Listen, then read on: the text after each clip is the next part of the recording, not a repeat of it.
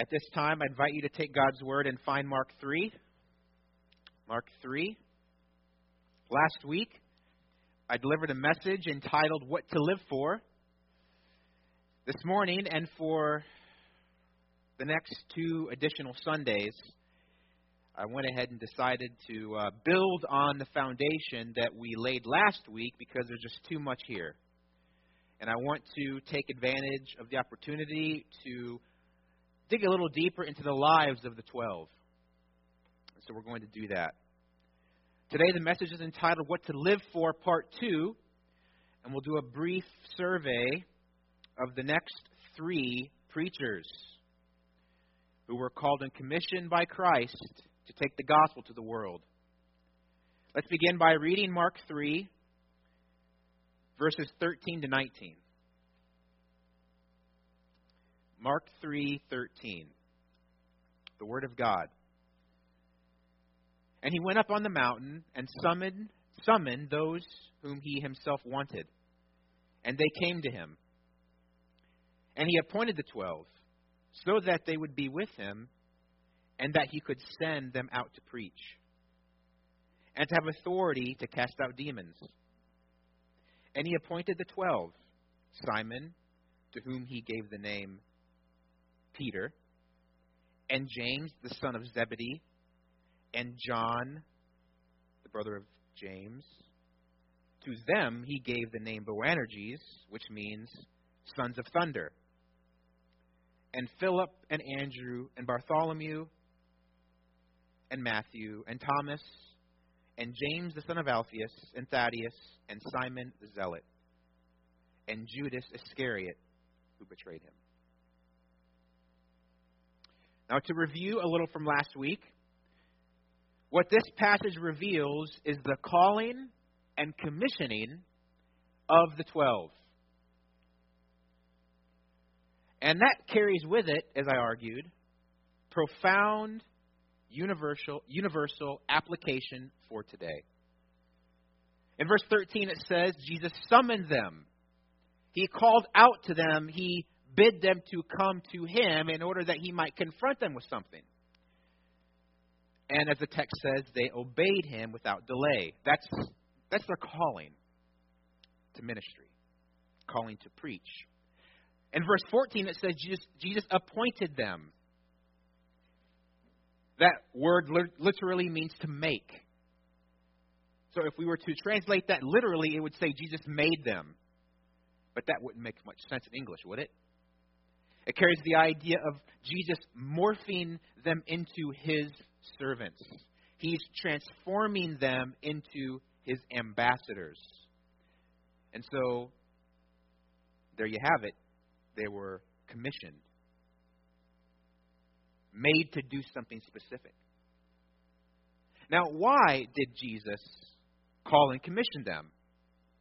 If you look in your Bible, it says that they would be with him. In other words, that they may learn from him, that they may do life, learn life, learn ministry in his presence, right? They lived, they slept, they ate, they did everything with Jesus for those three years, right?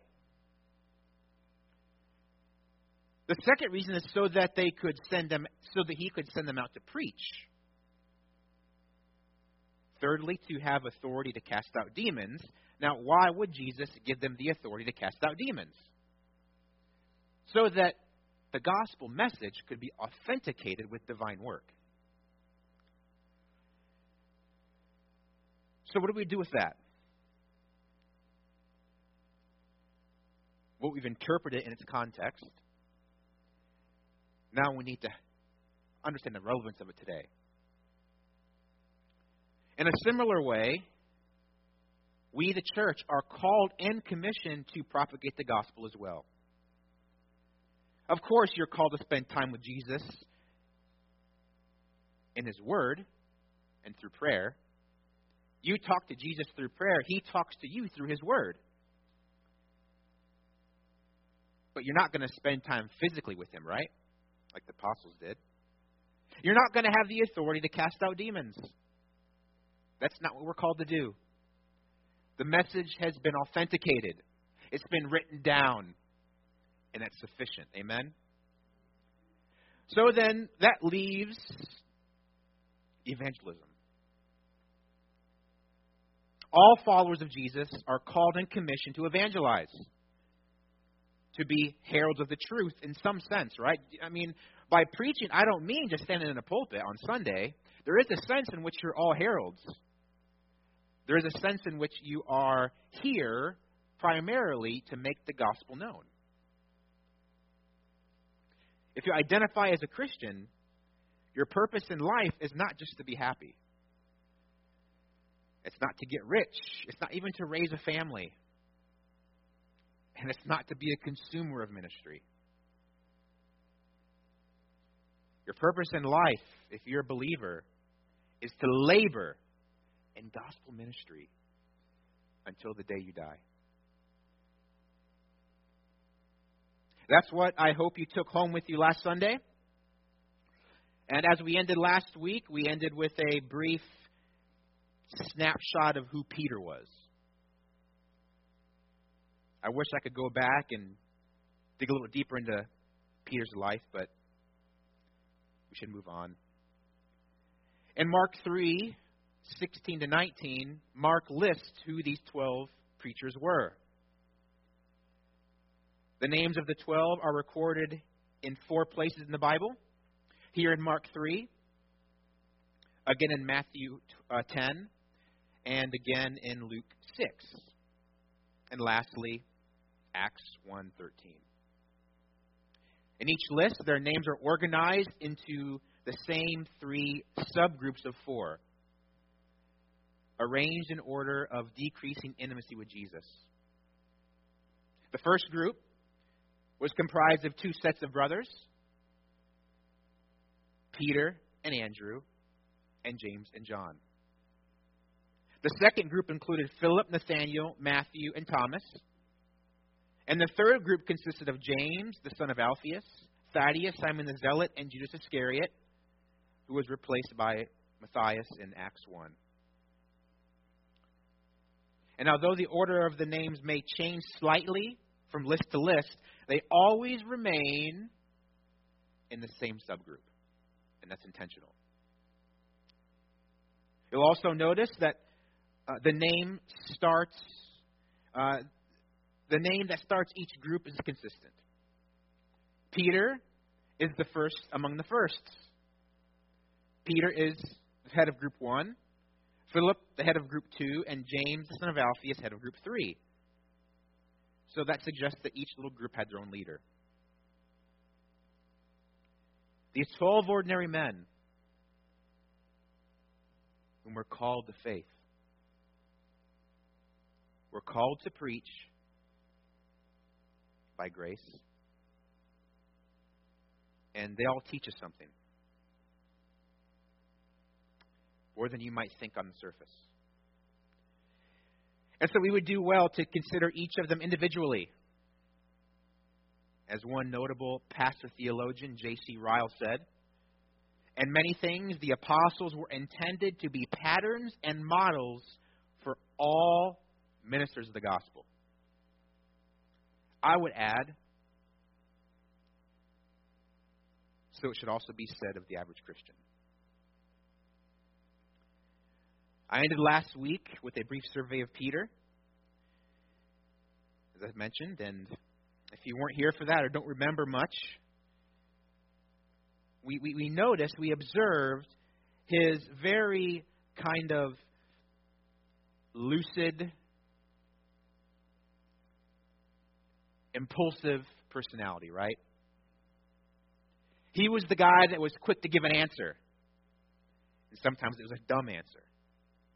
He was the guy that was always willing to speak up first, which landed him a harsh rebuke from Jesus. He was the guy that when push came to shove, he flew. But then we noticed as we uh, walked through that first sermon in Acts that he went from being an impulsive scaredy cat to a bold, fearless mover and shaker for the gospel. That's what gets me pumped up on Sunday mornings. So just remember with Peter, what I think we can take away from Peter is this God's redemptive grace and spirit empowered gifting. Both.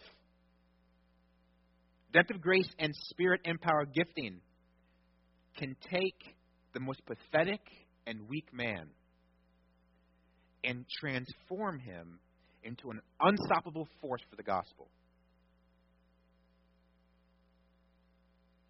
That's what I believe that we can learn from the first of the twelve. Now, today I want to preview the next three men in this list in the first subgroup. The next sermon will tackle the second group, and following sermon, the third group. Each subgroup is still under the second main heading of disciples commissioned to preach in verses 14 to 19. Remember from last week, the first main heading was disciples calling to preach. That was in verse 13. So keep in mind that for this message and the next two that I preach, we're, we're, we're building on the foundation that I laid last week. Think of this expository sermon series as a four hour film with a week intermission in between. So let's get acquainted with the next man in the list. The next man in the first subgroup of men called and commissioned to preach the gospel. James, verse 17, the son of Zebedee. He is the second man in the first subgroup. Like Peter, James would have had his life radically transformed by Jesus when he was regenerated, right? But then his life was turned upside down when he was called and commissioned to preach. There are four men in the New Testament named James.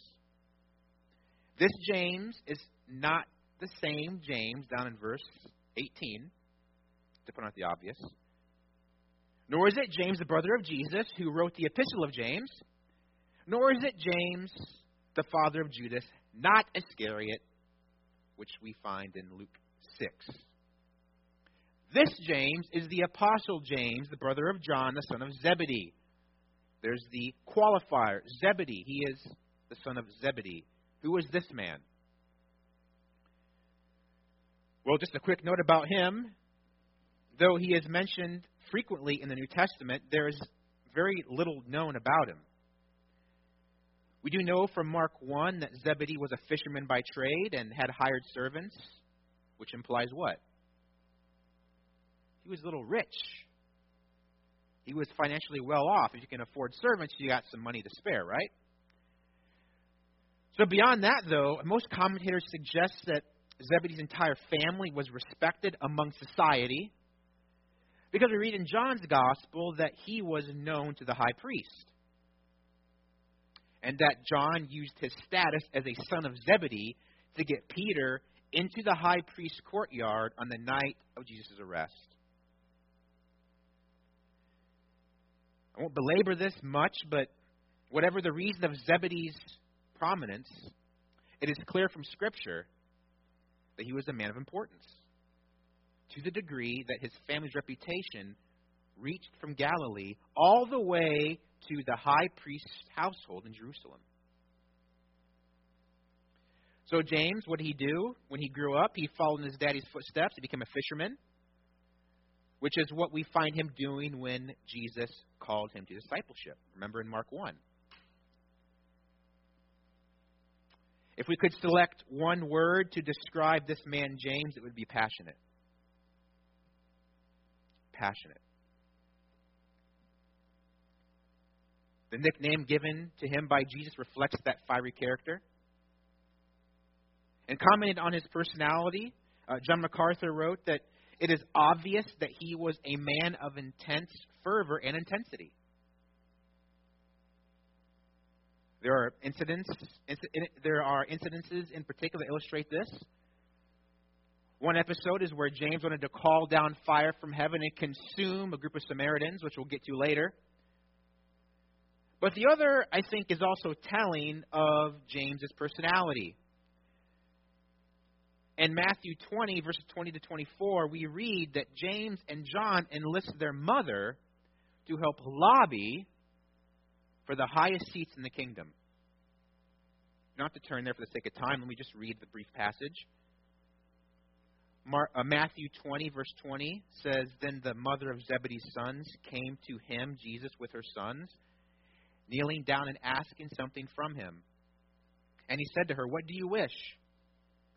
She said to him, Grant that these two sons of mine sit, one on your right hand and the other on your left in your kingdom. But Jesus answered and said, You do not know what you ask. Are you able to drink the cup that I'm about to drink? And be baptized with the baptism that I am baptized with? They said to him, James and John, We are able. So Jesus said to them, You will indeed drink my cup and be baptized with the baptism with that I am baptized with. But to sit on my right hand and on my left is not mine to give. But it is for those for whom it is prepared by my Father. And when the ten heard it, Matthew writes, they were greatly displeased with the two brothers. So th- this account reveals how passionately ambitious these brothers were. By soliciting their mommy to intercede on their behalf to the Lord for the highest place of prominence in existence. These men demonstrated their selfish lust for power and authority. Why? Why would these disciples of Christ behave such a way? You ever thought about that? You, you see in Scripture that these men made a lot of mistakes. Why were they so special that Jesus would choose them or commission them? Well, the simple answer is they weren't special. They were men. And it's been said, and I say it often the best of men are men at best. Every man fails. Everyone makes bad decisions. Everyone has room to grow, right? It was the same for these ordinary apostles, these ordinary fishermen turned disciples. And you'll notice there uh, that Jesus did not give them what they sheepishly asked for. Instead of giving James a crown, Jesus gave them a martyr's grave. James was beheaded by Herod Agrippa, which marked a beginning of a very severe era of persecution for the church. And what's interesting about James' martyrdom is that he's the first of the twelve to be killed. He's the only, his, his execution is the only one recorded in Scripture. But what I find most interesting about James's execution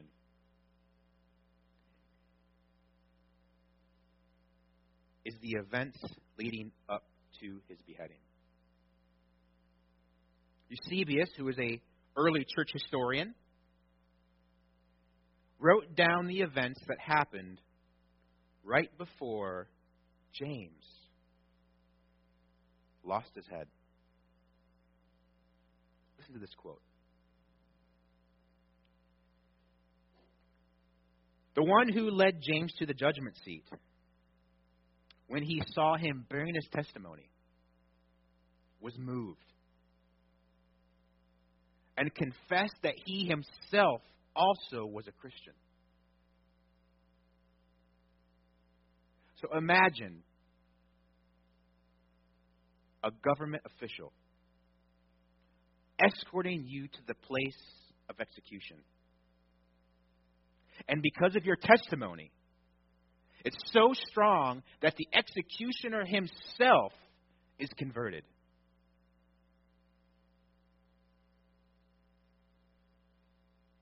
Eusebius goes on to say, They, therefore, were both led away together. And on the way to the place, he begged James to forgive him. And James, after considering a little, he said, Peace be with thee. And James kissed him. And thus they were both beheaded at the same time. So, what do we learn from that? We see that James, who was ambitious and passionate, figured out how to control his anger. He figured out how to redirect his zeal, and he figured out how to completely lose his own selfish ambition.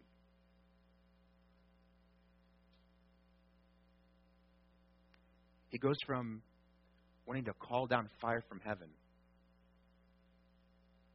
to kissing a man who seconds before was going to be an instrument of his execution. Now, when the Bible says all, all things are possible with God, that's what he's saying.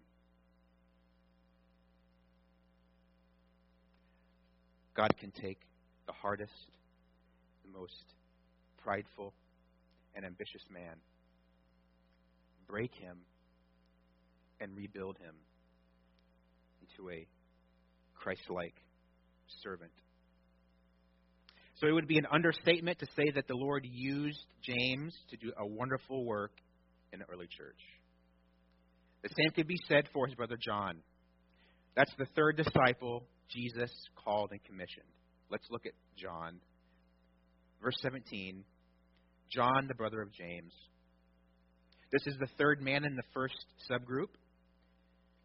Also, like Peter and James, John would have been radically changed after he was converted. Then he would have been transformed again in a different way when he was called and commissioned to preach. Also, like his brother John, he was a man of passion and intense zeal. You've already noticed something unique about James and John that's recorded here in this text. So we, we need to talk about that a little bit. Mark wrote that to them he gave the name Boanerges, which means sons of thunder. Now, Boanerges is simply a transliteration, and sons of God is the translation. Do you guys know what I mean by that? Transliteration is simply putting the original language into something you can pronounce. Like, you guys have heard the word agape. Who's heard of that word agape? What's that mean? It means love, right? Christ is simply a transliteration of a Greek word that means uh, anointed. Okay? So, the literal meaning is sons of thunder, so Mark translates that for us. So you should be wondering why would Jesus give them this nickname? Well, I will ask you to turn to Mark, uh, Luke 9, because I want you to see this. So if you have your Bible and you're tracking with me, please turn to Luke 9. We will find the answer there. Luke 9. Towards the end of the chapter, you know, just to, just to get you caught up on the context here, towards the end of the chapter, Jesus was preparing to pass through Samaria on the way to Jerusalem from Galilee for the final Passover. That was significant that Jesus chose to travel through Samaria because the Jews didn't like the Samaritans. Why didn't the Jews not like the Samaritans? Because they were the offspring of the Assyrians. Due to their physical ancestry, the Samaritans blended elements of truth and paganism. So the Jews uh, viewed their religion as an apostate system. The Samaritans founded their own priesthood, they built their own temple, and they devised their own sacrificial system. So, to the uh, religious Orthodox Jews, the entire region of Samaria was deemed unclean. But do you think that Jesus cared about that tradition?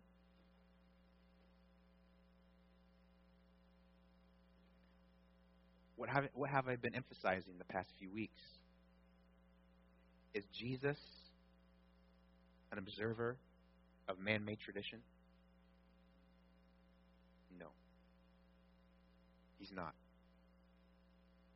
He could care less about it. And that's one thing I love about Jesus, don't you? So, Jesus does not do what tradition says, which is to go around Samaria so as to avoid the dirty pagan Samaritans. He goes straight through. And so, since the journey was a long one by foot, they needed places to stay along the way. Jesus sends a few men ahead to secure temporary housing. But when they get there, the Samaritans refused to give them occupancy. Why would they do that? Because just as the Jews hated the Samaritans, the Samaritans hated the Jews as well. So much so that they deliberately, actively, intentionally were inhospitable. How would you respond? Picture you're, on a long drive, driving across the country. You get this little podunk town in Timbuktu. You show up with your Subaru. They know you're from the Pacific Northwest. And they you walk in and you say, Sir, can I have a room? They say no. You're from that crazy liberal place out there in Seattle. We ain't, you ain't welcome here. How would you respond? Well, I, I might respond like James and John. They weren't happy. In fact, they were filled with rage. Look at Luke 9:51. When the days were approaching for his ascension, he was determined to go to Jerusalem, Jesus. He sent messengers ahead of him, and they went and entered a village of the Samaritans to make arrangements for him. But they did not receive him because he was traveling toward Jerusalem. When his disciples James and John saw this, they said, Lord, do you want us to command fire to come down from heaven and consume them? So the, these guys have the audacity to go to the Lord and say, Let's call down fire from heaven to burn them to ashes. I mean, it almost sounds like a terrorist threat, right? Can, can you imagine walking out of that little village that refused you occupancy saying, I'm just going to blow the place up? That sounds crazy, but this is what they're doing. And then Jesus, he's not going to, he, he, he, he knows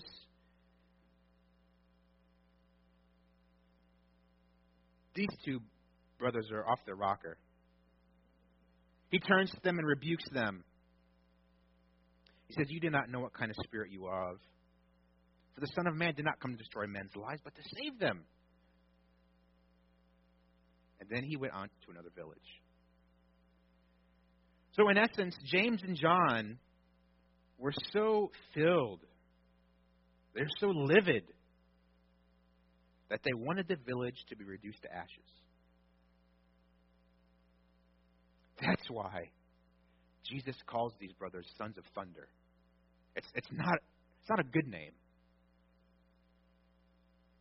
This moniker depicted a hot headed and judgmental attitude that these brothers had towards others.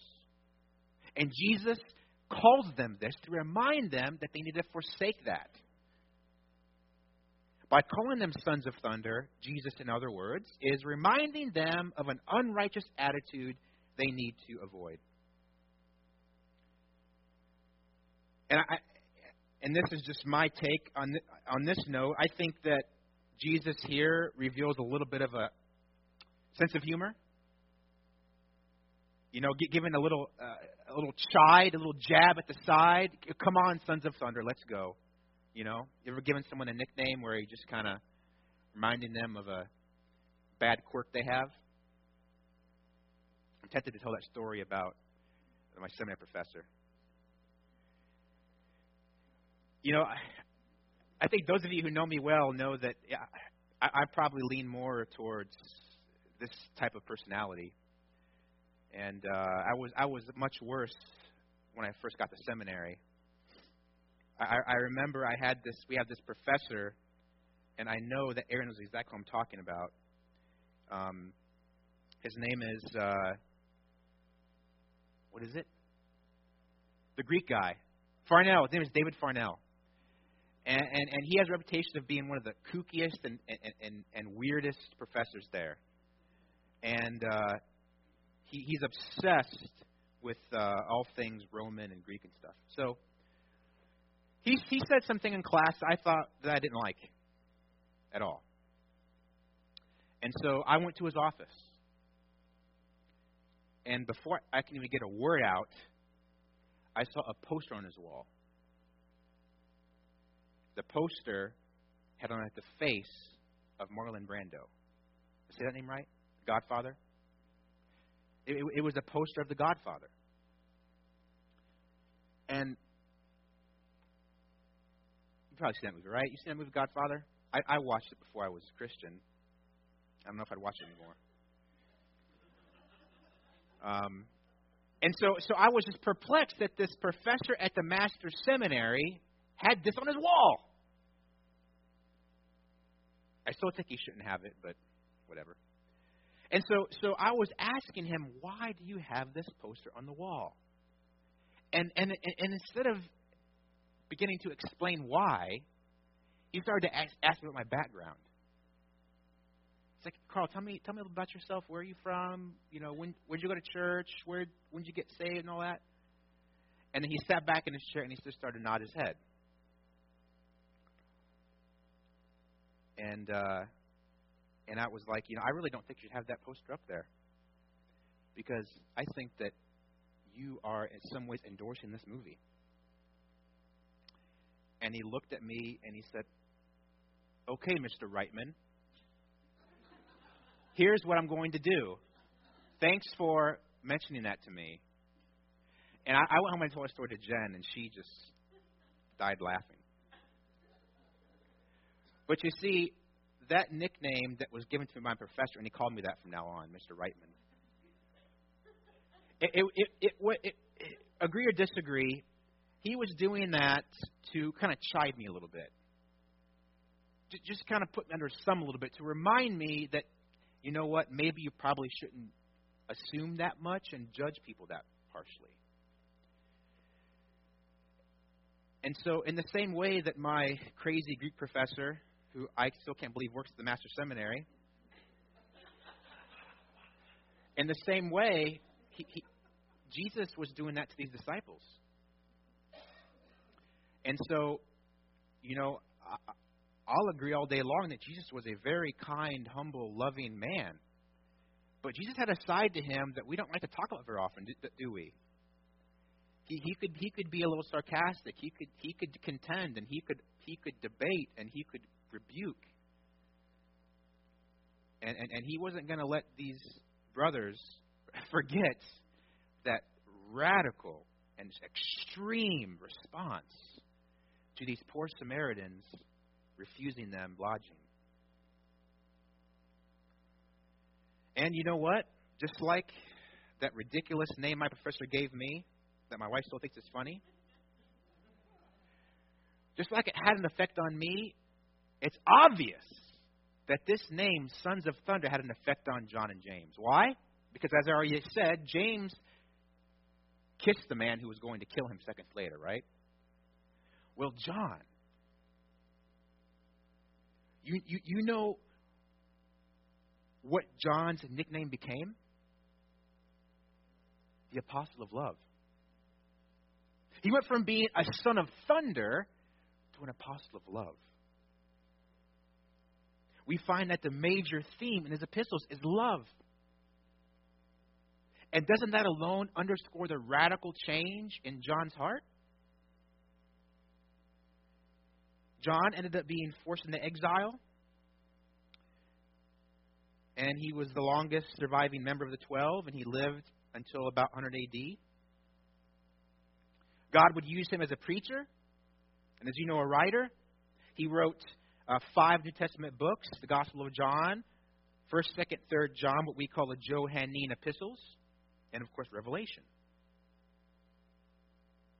I love how John went from being a revenge, revengeful, self seeking disciple to a mature, loving shepherd.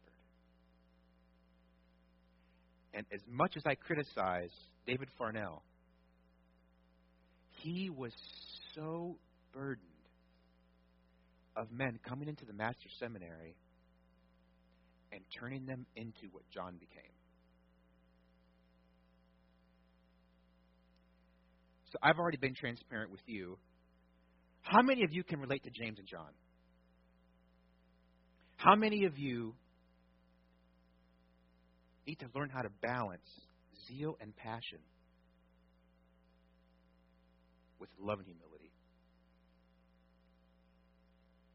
Now, I will say this we, we do need men desperately and women who are zealous and passionate about the truth. That's a good thing. The Christian religion, listen, is no place for cowardly, timid, passive people, especially in positions of leadership.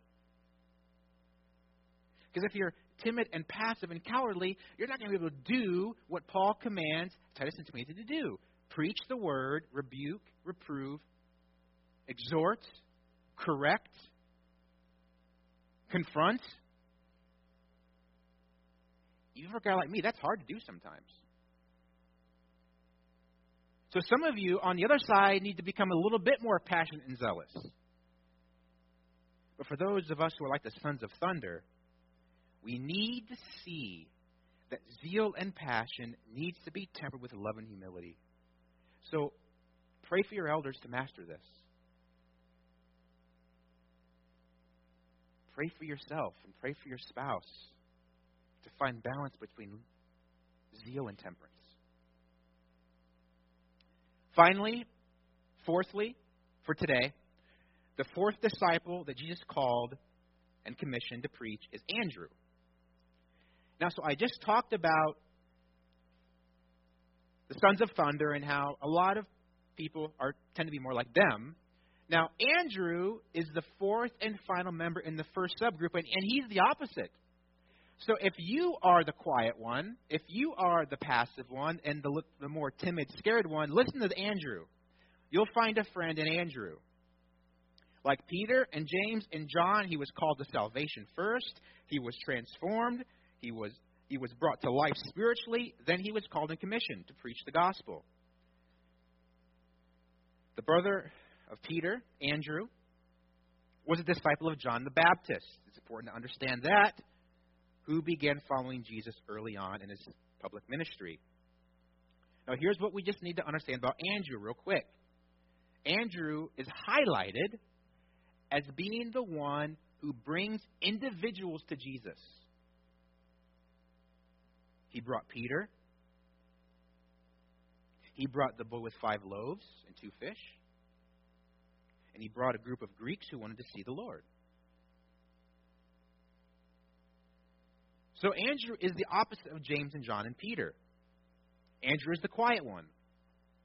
He's the man whom we we would probably consider um, the guy ha- being happy working behind the scenes and talking to people one on one rather than preaching to thousands like his brother.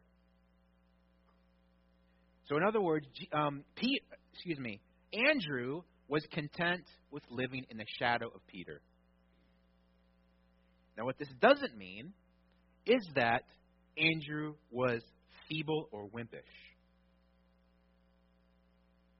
It took a serious amount of manliness to live as John the Baptist did in the wilderness, right? eating locusts. And it takes a high level of courage to reach out to people on a personal one on one level, doesn't it? So, for the sake of time, that's really all I could go go into for Andrew, but just just know that Andrew was the quiet one. He might be the one today to pick up the phone and call somebody who missed church the past three weeks. He might be the one to take you aside and explain something to you. He might be the one that would stay after church and vacuum the floor. According to tradition, Andrew died shortly after introducing the wife of a governor to the gospel. This governor did not like that because his wife was converted through Andrew's one on one evangelism. The husband became angry, and he had Andrew crucified on an X shaped cross. And it was reported that, as tradition says, as he hung there for two days, he would preach the gospel to people as they walked by. So that's just a snapshot of the man Andrew. Just try to remember I know most of you can relate to Andrew more than Peter, James, and John, and that's okay. It's not bad to be the quiet one behind the scenes.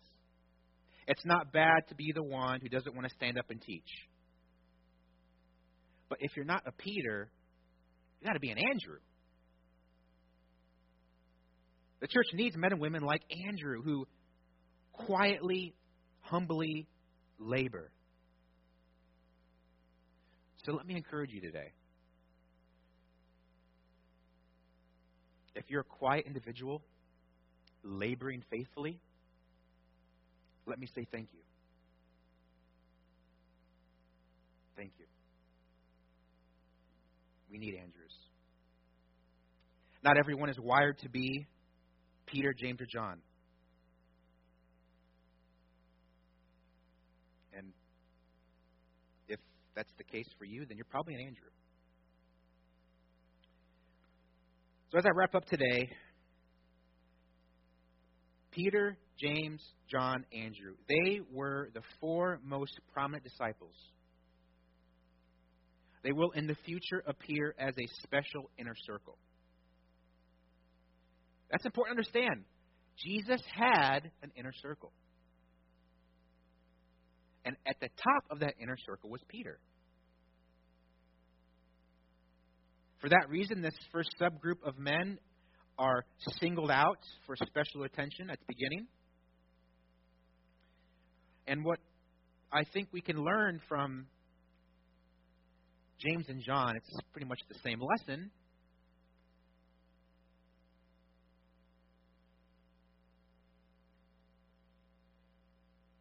God called these men ordinary men who had their quirks they had their weaknesses. And even after the resurrection of Christ and his ascension, they still had quirks and weaknesses. Go to Galatians 4. You'll read how Peter was flirting with, Judai- with Judaism again, legalism. Paul had to confront him to his face. So not only do we see that God takes rough, rugged, harsh men and transforms them into loving shepherds, they're still going to mess up. They're still going to have problems. They're still going to be unwise. So keep that in mind. We learn from Andrew that it's perfectly legitimate and godly and right for Christians to quietly labor behind the scenes. Next week, we'll get acquainted with the second subgroup of men Philip, Nathaniel, Matthew, and Thomas, who were also called and commissioned to preach the gospel because that is what they live for. Let's pray. Father, thank you so much for your word, and thank you for the time to briefly survey these three men. I pray, Lord, that we will model these men in our own way to be bold and zealous and passionate for the gospel, to be humbly serving you in many ways, and maybe be reminded of the truth that we are here primarily on this earth to preach the gospel. We need this reminder, Lord, because we forget so easily. In Jesus' name, amen.